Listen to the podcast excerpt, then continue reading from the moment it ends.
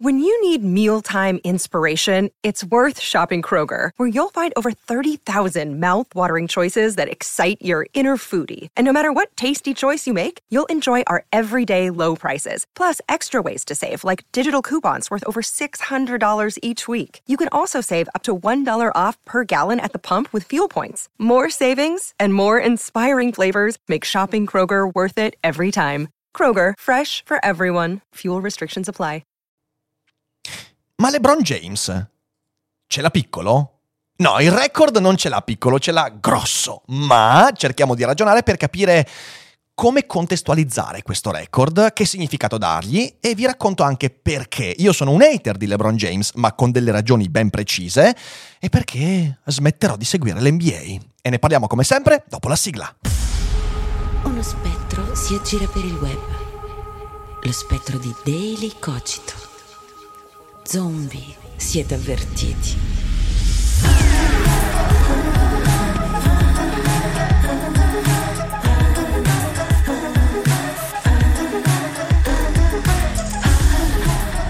Non guardatemi così, LeBron ce l'ha grosso, il bicipite, il quadricipite e pure il record, sì, perché LeBron James eh, ha raggiunto il primo posto nella classifica dei cannonieri della storia della N B A, che cosa volete? Eh Un grande risultato, un grande risultato perché ha superato Kareem Abdul-Jabbar, che aveva quel record che sembrava inarrivabile per tutti. LeBron, alla, se non sbaglio, diciannovesima stagione di carriera, eh, ha superato quel record. E io credo che da molti punti di vista sia anche meritato, perché LeBron ha avuto un impatto straordinario su questo gioco. Eppure io continuo ad avere delle grandi riserve su questo giocatore. E visto che avevo promesso una puntata sull'N B A, sulla pallacanestro, in cui vi raccontavo un po' come la penso intorno a questo sport, intorno al basket americano, soprattutto, e visto che in questi giorni ho deciso, per ragioni che però esulano dal record di LeBron, di non seguire più l'N B A per tanti motivi che vi racconterò, ho detto dai, cogliamo l'occasione di questo record per parlarne.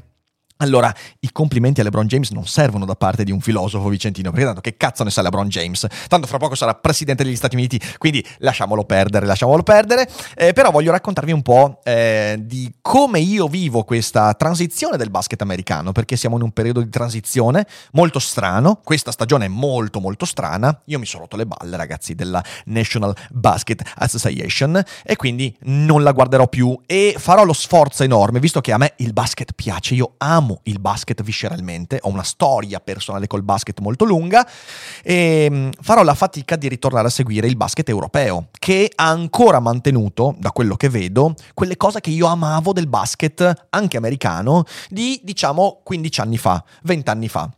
Quello che mi ha fatto innamorare di certi di certe squadre, di certi giocatori, e che secondo me l'N B A di oggi ha perduto anche a causa dell'epoca LeBron James, ma non solo.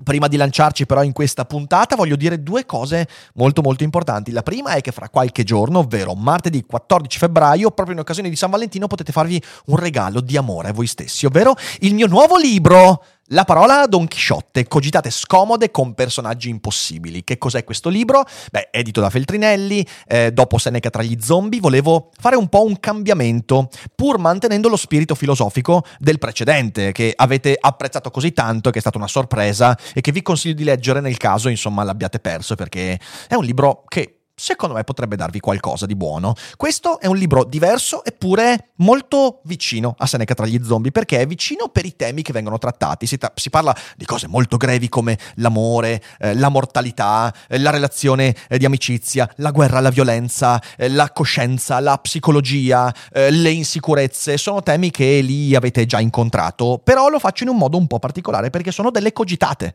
Eh, sono delle cogitate con personaggi della letteratura, quindi personaggi che non ho mai potuto ospitare i Cogito Studios, ma con cui avrei voluto chiacchierare, e lo faccio in questo libro. Personaggi come Cthulhu, Dracula, eh, oppure Samwise Gamgee, sì, Samwise, non ce l'ho fatta a scrivere Samplicio, mi perdonerà, mi perdonerà Ottavio Fatica, ma non ce l'ho fatta, e tanti altri personaggi che mi hanno insegnato delle cose, perché sono dialoghi in realtà con me stesso. C'è anche la bella prefazione di Roberto Mercadini, e vi ricordo che la prima presentazione nazionale di La parola Don Chisciotte sarà qui a Schio il sedici febbraio, proprio con Roberto Mercadini. Pochi posti a disposizione, quindi guardate in eh, descrizione per il sito dailycogito punto com slash eventi per il calendario. Poi arriveremo un po' in tutta Italia, quindi tenete duro che ci vediamo per La parola Don Chisciotte. Detto questo, prenotatelo, preordinatelo, e voglio ringraziare anche lo sponsor di oggi, perché se qualcuno segue l'N B A in lingua originale, magari... Ah no, ho sbagliato, in realtà... ho appena fatto un errore, in realtà lo sponsor di oggi è... NordVPN, scusatemi.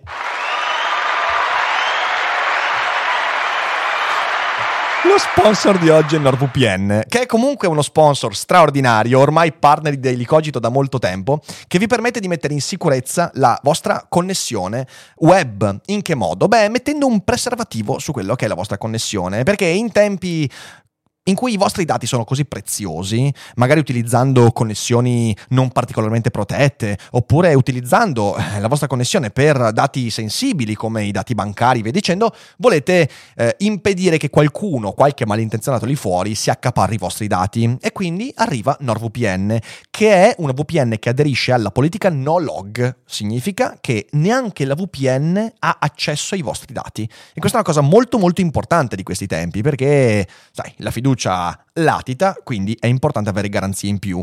Accanto a questo, NordVPN fornisce il servizio Threat Protection, che ti permette di avere un anti-spyware e anti-malware attivi sul tuo browser anche quando la V P N è disattivata, che è un servizio molto interessante senza costi aggiuntivi. In descrizione c'è il link per avere accesso a uno sconto esclusivo per la community. Sono certo, come tanti nostri eh, bravissimi membri della community, se deciderete di... Eh, aderire a questa campagna, non ve ne pentirete. Grazie a chi lo fa, grazie a NordVPN, e torniamo adesso alla nostra puntata. Allora, il record di LeBron James, vorrei partire da qua. LeBron James è arrivato a trentottomilatrecentottantotto punti, superando il record di Kareem Abdul-Jabbar, in una partita che i Los Angeles Lakers hanno perso, e su questo vorrei dire delle cose dopo, ma prima vorrei cercare di dire una cosa sul record in sé per sé, perché ormai è un anno che si parla di questo record, è LeBron che arriva e si prepara, tutto quanto va bene, bellissimo, però cerchiamo di ragionare. Un record, una quantità, un record quantitativo ha un significato che va contestualizzato. La N B A di Kareem Abdul-Jabbar era un N B A dove la media di punti delle squadre quando giocavano era una media che andava da ottanta a novanta punti. Erano rare le partite in cui si andava oltre i cento punti. Accanto a questo, per lunga parte, eh, Jabbar ha giocato in un N B A dove non c'era il tiro da, da tre punti. Lui non ha mai ovviamente utilizzato il tiro da tre punti, era un giocatore di area e ha fatto una carriera straordinaria, avendo un impatto che ha cambiato radicalmente l'N B A. Quel record di Kareem Abdul-Jabbar era inarrivabile soprattutto nel contesto di un N B A di quel tipo, dove i punti segnati erano pochi, le difese erano molto più agguerrite e la spettacolarizzazione del basket era in secondo piano rispetto alla qualità del gioco. Quello che ha fatto LeBron è un record che è sicuramente incredibile. Peraltro, lo voglio dire, ragazzi, LeBron ha trentotto anni suonati, ancora schiaccia arrivando al ferro praticamente con la testa, ed è obiettivamente incredibile, è un cyborg, non ha dei polpacci ma ha dei pistoni idraulici, fa spavento, ha una fisicità ancora invidiabile e nessun giocatore nella storia è arrivato a questa età mantenendo questo tipo di impatto.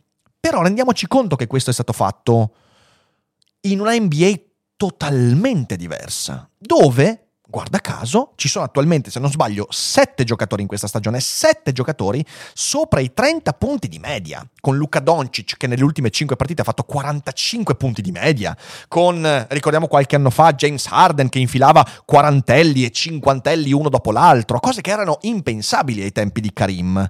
In un N B A come quella di oggi, Kareem farebbe sessanta punti di media senza nessun problema. Il dominio di quel giocatore in un N B A così difficile lo renderebbe un coltello rovente nel burro nella difesa di oggi. Questo vuol dire che Kareem è migliore di LeBron? No, vuol dire che va contestualizzato e che questo record quantitativo ha un significato diverso rispetto a quello che gli sta attribuendo. Infatti, nonostante le dichiarazioni di questi giorni, io sono abbastanza convinto che il record di LeBron, se l'N B A continua di questo passo, non durerà tanto a lungo, perché Luka Doncic, se continua di questo passo a ventidue anni, se riesce a mantenersi a un livello decente di, vi- di fisicità senza infortuni particolari fino ai trentasei trentasette anni, questo record lo sfonda E visto che non ci sono segnali secondo cui l'N B A stia facendo dei passi indietro rispetto al cambiamento delle regole, poi cerco di spiegarvi cosa intendo con questo, allora mi sa che questo record di LeBron è semplicemente il primo di una serie di record o quasi record. E questa cosa qua, secondo me, va messa sul piatto della bilancia, il che vuol dire che un record quantitativo potrebbe non essere un record qualitativo, cioè qualità significa contestualizzo una quantità in quello che avviene. E questa cosa avviene in un N B A dove la media di punti delle squadre è oltre i centodieci centoquindici punti. Si tratta di un venticinque a trenta per cento in più di media di punti segnati almeno negli ultimi dieci anni, da quando l'N B A ha ritoccato in modo molto forte le regole della difesa. Questo significa che LeBron è un cattivo giocatore? No, anzi, vi dirò di più. Per me LeBron è il singolo giocatore più forte nella storia della Lega. Non c'è mai stato un giocatore così potente in tutti i sensi nella storia dell'N B A. Ma poi lo sappiamo, un giocatore di basket non è soltanto questo. E in tutto il resto, mi spiace, LeBron non è al livello di tanti altri. E vi faccio qualche esempio. Nella partita in cui LeBron ha superato Kareem, è successa una roba. Ha fatto il canestro, tutti quanti esplodono e esultano. Anthony Davis, suo compagno di squadra, è in panchina, immusonito. E questa cosa ha fatto scandalo. E ovviamente la gente ha cominciato: oddio, Anthony Davis ce l'ha con LeBron, invidioso. Ma in realtà Anthony Davis poi ha detto: no ragazzi, ho reagito così perché stavamo perdendo. Ecco, e qui vorrei aprire un vaso di Pandora, che in realtà non va tanto a criticare LeBron in sé per sé, ma l'atteggiamento che l'N B A ha avallato nei confronti della pallacanestro come sport di squadra. E il fatto che LeBron, in una partita non solo in cui stavano perdendo e che perderanno, ma in una striscia stagionale terribile, attualmente vi ricordo che i Los Angeles Lakers, i Los Angeles Lakers, cioè la squadra più vincente insieme ai Boston Celtics nella storia dell'N B A, sono terzultimi nella Western Conference. Hanno Eh, sono fra le ultime cinque squadre di tutta la Lega e non sembra che la cosa cambi. Eh, in questi giorni hanno venduto Russell Westbrook, però non credo che cambierà radicalmente questa roba qua, perché non era colpa di Russell questa cosa. Comunque, Anthony Davis giustamente rimane un po' immusonito. Perché? Perché stavano perdendo, non solo perché i Lakers stanno andando male, sono deludenti in una maniera devastante e questi Lakers sono il frutto di scelte di mercato fortissimamente volute da LeBron James, che ha avuto sempre un enorme potere sulle sue squadre. Cosa vuol dire questo? Questo vuol dire che non doveva festeggiare? Ni. Vuol dire che forse, forse LeBron James rappresenta una generazione di giocatori e forse è il capostipite di una generazione di giocatori che guarda molto di più Al proprio, alla propria singolarità che non all'impatto della squadra e nella squadra. Ed è inevitabile che di fronte a una cosa del genere ti venga in mente che forse il problema nei Lakers non era Russell Westbrook, ma era lo spogliatoio. E mi chiedo, che spogliatoio, che, che clima può esserci in uno spogliatoio dove il tuo capitano, fottendosene in un certo modo del fatto che la squadra sta facendo un disastro, esulta così per il record personale raggiunto. Un record importante, sicuramente. Però che cosa mi rappresenta? Anthony Davis se ne sta immusonito. E fa bene, perché i Lakers fanno cagare. Sono una delle peggiori squadre che io abbia mai visto nella mia vita. Terribili. Non hanno attacco né difesa, non hanno coesione, hanno una panchina orribile. Potrei andare avanti per mezz'ora a dirvi quali sono i difetti di questa squadra. E li ho visti anche proprio, mh, non solo con highlights, ho visto pezzi di partite. Sono terrificanti. E ovviamente non può non venire in mente il termine di paragone con Kobe Bryant, che è stato l'ultimo re di Los Angeles, che sono assolutamente certo non avrebbe mai fatto niente del genere in una situazione così terribile per la sua squadra. E questo, secondo me, fa tutta la differenza del mondo, non solo per designare LeBron come tipo di giocatore, ma per designare un nuovo atteggiamento che il basket, il basket americano sta, sta acquisendo, un atteggiamento molto più rivolto alle singolarità. Se io apro Instagram e guardo la... e ho smesso di seguire per questo l'N B A, eh, anche sui social, eh, quando c'è una qualsiasi partita, tu hai il punteggio della partita in basso, ma in prima istanza vedi il miglior giocatore della partita. Another day is here, and you're ready for it. What to wear? Check. Breakfast, lunch, and dinner? Check. Planning for what's next and how to save for it? That's where Bank of America can help. For your financial to-dos, Bank of America has experts ready to help get you closer to your goals. Get started at one of our local financial centers or twenty-four seven in our mobile banking app. Find a location near you at bankofamerica.com slash talk to us. What would you like the power to do? Mobile banking requires downloading the app and is only available for select devices. Message and data rates may apply. Bank of America N A, member F D I C. Questa roba qua non succedeva dieci quindici anni fa, perché tu avevi il punteggio con i loghi delle squadre e sotto le statistiche con il giocatore con i più punti, i più rimbalzi, giustamente, ma sotto si è rovesciato completamente. LeBron rappresenta questo cambiamento che dal mio punto di vista mortifica la pallacanestro come sport. Certamente poi, dobbiamo dirlo e lo ribadisco, LeBron a trentotto anni fa delle cose spaziali. Se questo volesse giocare altri sette otto anni, secondo me lo potrebbe fare ancora a livelli molto molto elevati. Non lo farà. Secondo me abbiamo ancora un paio di stagioni di LeBron, cercherà un ulteriore assalto all'anello, però io non credo. Perché non credo? Beh, per tutto quello che ho detto e per quello che dirò. Cioè LeBron ha sempre avuto un controllo straordinario sulla sua figura professionale, al punto che da Cleveland in poi ha dettato legge nelle squadre in cui è stato. Non solo, LeBron spende un milione e mezzo di dollari all'anno per la propria cura fisica. E qualcuno dirà, eh ma è un male? No, che non è un male. Ma ricordiamoci del fatto che giocatori venuti prima di lui, fra cui Kareem, Jordan, Kobe, non hanno avuto certe tecnologie. Lui fa la criogenia quotidiana per il mantenimento dei suoi muscoli, per esempio, per la tonificazione dei muscoli. È bene che vada a gestire tutto questo, ma ricordiamoci che accanto a tutto ciò, LeBron ogni volta in cui nella carriera ha avuto non un infortunio, ma un fastidio, se n'è stato a casa, sempre ragazzi, sempre. Anche qua non può non venire in mente il paragone con il Jordan della trentotto di febbre nella finale con i Jazz dopo che ha avuto l'intossicazione alimentare, oppure evidentemente il Kobe Bryant che col tallone d'Achille lesionato, e ragazzi, il tallone d'Achille lesionato è uno degli infortuni più dolorosi che esistano, ha continuato a giocare e tu stai lì dici vabbè, lì siamo sul livello oltre. Oppure quando Brian si rompe il dito, si rompe il dito medio, il dito della mano con cui tira, rimane in campo nonostante l'infortunio poi abbia dimostrato che era un infortunio abbastanza, abbastanza grave. Un infortunio talmente grave che lui negli anni successivi ha dovuto modificare stile di tiro. Sapete cosa vuol dire a ventotto anni modificare stile di tiro? Non lo sapete, cioè è una cosa che è quasi impossibile. Significa passare un'intera estate a fare migliaia di tiri al giorno soltanto per modificare di due, di due millimetri la posizione di un dito rispetto al tiro. Quella è la dedizione. LeBron non ha mai mostrato questa dedizione. E la cura del suo fisico non è soltanto tecnologie che gli permettono di mantenerlo, è anche mi sono fatto un minimo male, eh no cazzo aspetta un attimo, proteggo prima me e poi la squadra.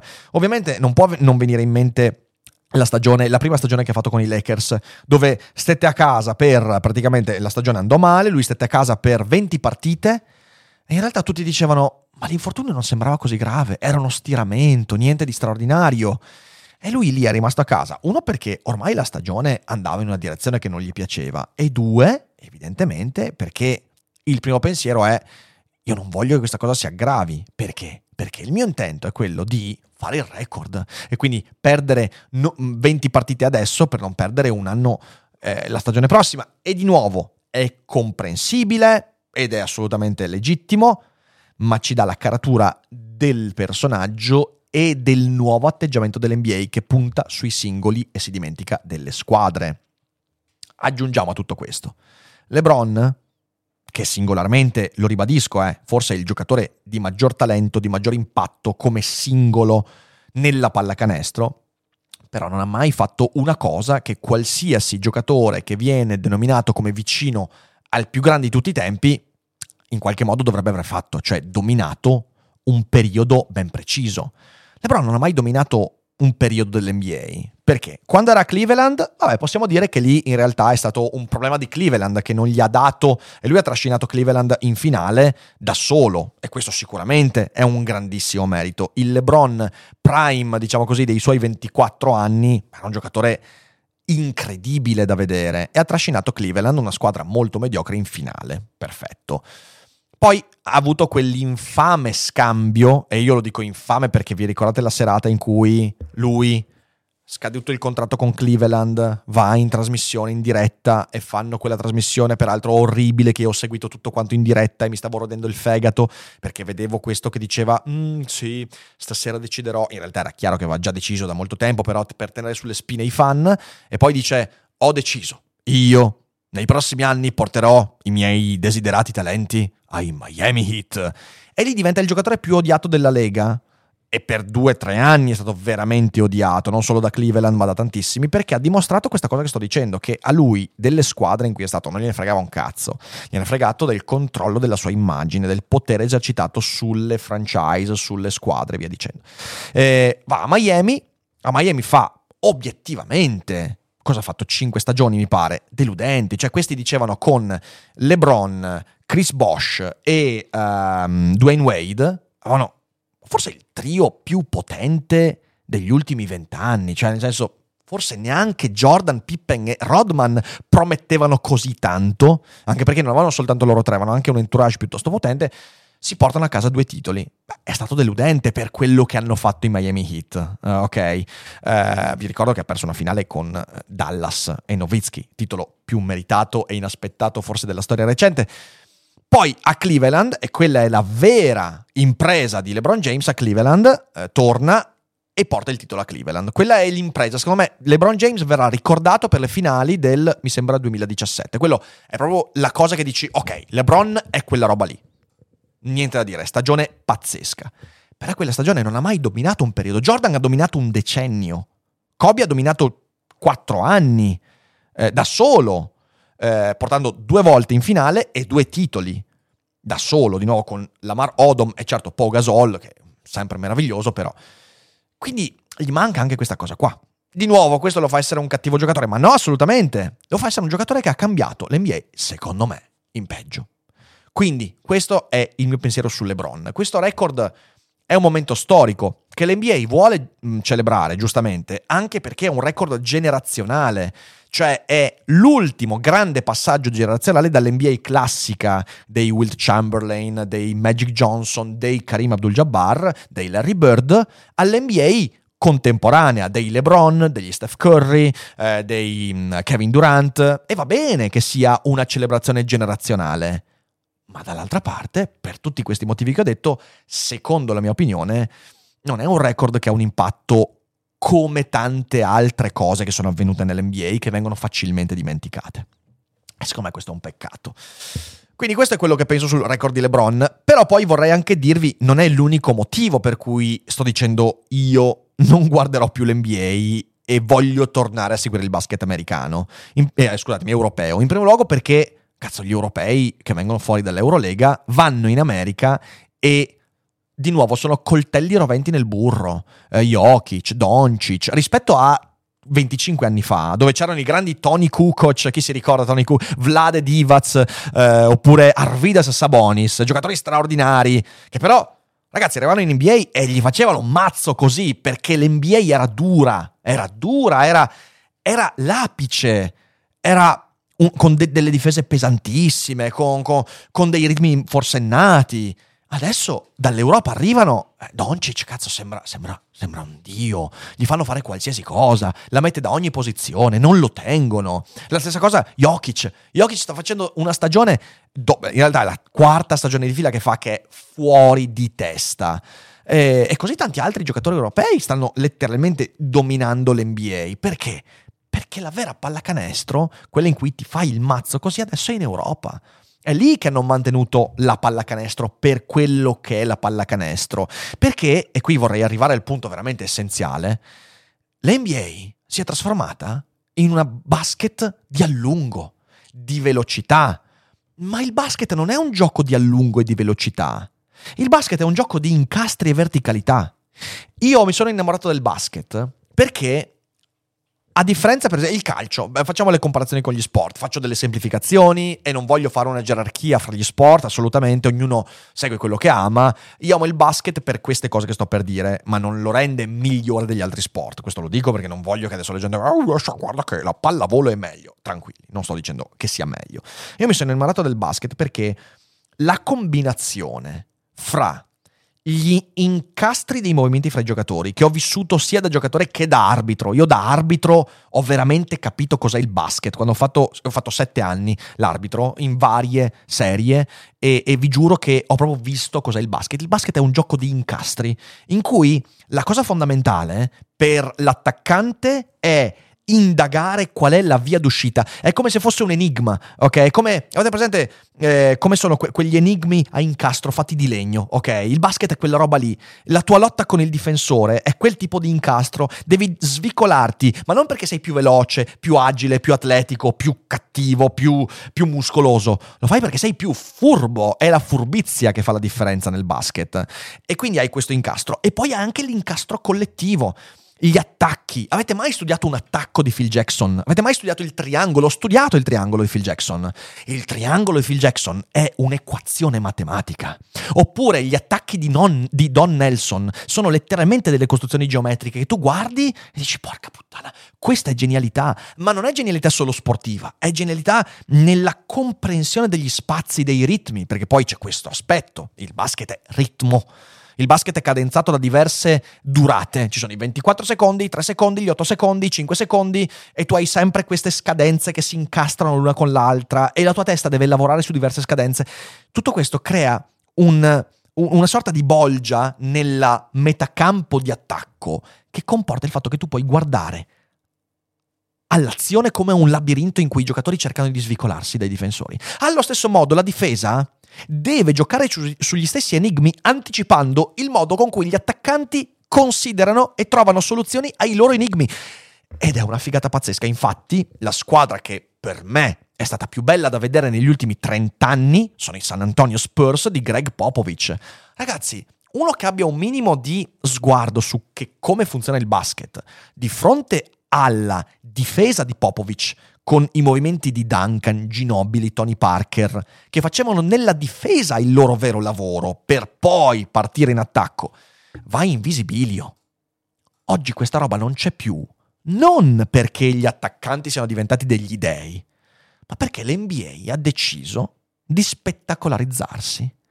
Ha deciso di trasformare il basket da questo noioso sport di incastri più simili agli scacchi che non al calcio in un gioco di allunghi, di velocità, di schiacciate che sono bellissime, ma di ripetitività. Se accanto a questo ci mettete la rivoluzione di Steph Curry con il tiro a tre punti, ormai, ragazzi, quanto cazzo tirano da tre in N B A e quanto ti rompi i coglioni a vedere una partita in cui il sessanta per cento delle conclusioni va dal perimetro. A me l'N B A non sta più addosso, cioè non me la sento più, è diventata noiosa nello spettacolo perché è tutto prevedibile. E questo ha comportato il fatto che tu abbia delle difese che ormai sono burro che si scioglie, difese in cui il difensore non può più tenere il clutch, cioè la mano sul corpo dell'attaccante, cosa che magari un osservatore poco attento potrà dire eh che differenza, fa tutta la differenza del mondo, e c'è un'immagine che ve lo fa capire perfettamente ed è l'ultimo canestro della carriera con i Bulls di Michael Jordan, la manina che spinge via Brian Russell quando fa l'arresto e Brian Russell che perde l'equilibrio non perché Brian Russell fosse coglione o avesse la labirintite, Brian Russell era uno dei più grandi difensori degli anni novanta, ma è quella manina che spinge via, che poteva addirittura essere chiamato un fallo. Ovviamente no, ci mancherebbe che quell'azione fosse fallo, però lo spinge via. Guardatela bene quell'immagine. Jordan si arresta e con la mano sinistra dà una spinta alla Brian Russell. E Brian Russell finisce per terra. Jordan si alza, tira, solo rete. Hiring for your small business? If you're not looking for professionals on LinkedIn, you're looking in the wrong place. That's like looking for your car keys in a fish tank. LinkedIn helps you hire professionals you can't find anywhere else, even those who aren't actively searching for a new job but might be open to the perfect role. In a given month, over seventy percent of LinkedIn users don't even visit other leading job sites. So start looking in the right place. With LinkedIn, you can hire professionals like a professional. Post your free job on linkedin dot com slash people today. Quella roba lì, per la difesa, ovviamente quello è un gesto di attacco, ma solo per dirvi quanto ha impatto per un difensore la possibilità di mettere una mano addosso al giocatore d'attacco. Oggi questa cosa non si può più fare, è fallo diretto. I giocatori in difesa sono monchi, sono monchi, è il motivo per cui arrivano sempre un po' in ritardo sul tiro da tre, è il motivo per cui Stephen Curry ha potuto fare la sua rivoluzione e James Harden ha fatto la sua rivoluzione, perché adesso se tu non puoi tenere la mano sull'attaccante, ed è un, ormai qualche anno che c'è questa roba, molto criticata dai grandi commentatori peraltro della pallacanestro anche americana, e forse un giorno forse la toglieranno, ma a quel punto si tornerà a fare novanta cento punti perché è inevitabile, è il motivo per cui uno può palleggiare, arrestarsi, fare il passo indietro, tirare, e la mano dell'avversario al massimo può arrivare a cinque centimetri dalla palla, perché non può più esserci la reattività e la velocità di arrivo che permette di mettere la mano sulla faccia. Non ci può più essere quella roba lì. E questo ha trasformato l'N B A di nuovo in uno sport di allunghi, uno sport a distanza. Mi sono rotto le balle. Io voglio tornare a vedere il basket enigmatico, il basket di incastri, labirintico, il basket di enigmi risolti e di risoluzioni stoppate. Questo è il basket che amo. E, ed è interessante però perché il record di LeBron ha a che fare in modo molto pesante con questo cambiamento dell'N B A. È diventato un N B A molto più facile per l'attacco, ed è ciò che porta le squadre a fare cento. L'altro giorno la partita è finita centoquarantotto a centoquarantacinque. E tu dici, ma, ma cosa? Mi sembra la partita di oratorio, quando i ragazzini non sanno neanche cosa vuol dire difendere, quando non fanno i palleggi. E questo secondo me porta dei problemi molto molto forti. Accanto a tutto questo un sacco di regole sono diventate più lasche. Per esempio, ogni giorno tu vedi delle azioni highlight in cui il giocatore va a schiacciare facendo cinque sei passi tranquillamente e l'arbitro dice ma sì, cosa vuoi, tanto è una schiacciata incredibile e basta. Io questo basket non mi piace, non mi piace, e ovviamente significa che è peggiore? No, significa che non mi piace, e conosco tantissime persone che hanno seguito il basket fra gli anni novanta e gli anni duemila che dicono più o meno le stesse cose. Secondo me è un peccato, un peccato perché il basket sta diventando sempre più simile a quello degli Harlem Globetrotters, che io ho sempre adorato, ma sono gli Harlem, cioè è uno spettacolo teatrale, non è una partita competitiva, è sempre meno interessante, sempre meno emozionante, quindi tornerò all'Euroleague.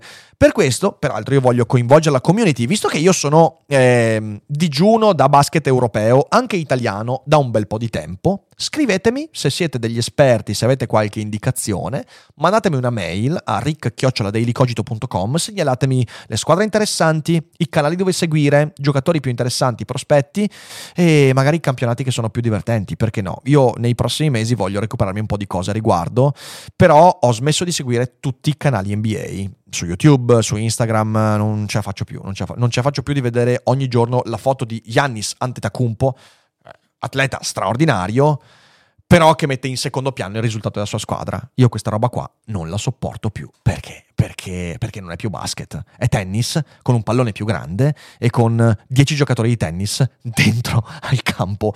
E non è esattamente il basket che vorrei vedere. Quindi questo è quello che penso. Fra tante altre cose, spero di non aver fatto incazzare nessuno, o magari sì, chi se ne frega, va bene così. Eh, spero però di aver fatto qualche ragionamento utile, eh, magari, magari, magari proviamo a ragionarci adesso anche in live con chi entrerà in chat vocale, sì, perché ricordo che chi segue in live una volta a settimana ed è abbonato può entrare in chat vocale a chiacchierare con me, e quindi possiamo prenderci a male parole sui record di LeBron e sull'N B A di questi giorni. Chissà che magari in futuro non riesca ad avere qualche grande commentatore storico dell'N B A, tipo Flavio Tranquillo, Federico Buffa, sogno di averli in studio una volta per una cogitata, vedremo se ci riusciremo. Se qualcuno ha un contatto fatemelo sapere, perché a me quelli non rispondono mai, maledetti. Grazie mille, se siete in live non uscite, a tutti gli altri condividete la puntata, mandatela a LeBron, mi raccomando, soprattutto così mi regala qualche punto del suo record. Ciao, ci vediamo presto e buon weekend, bella gente.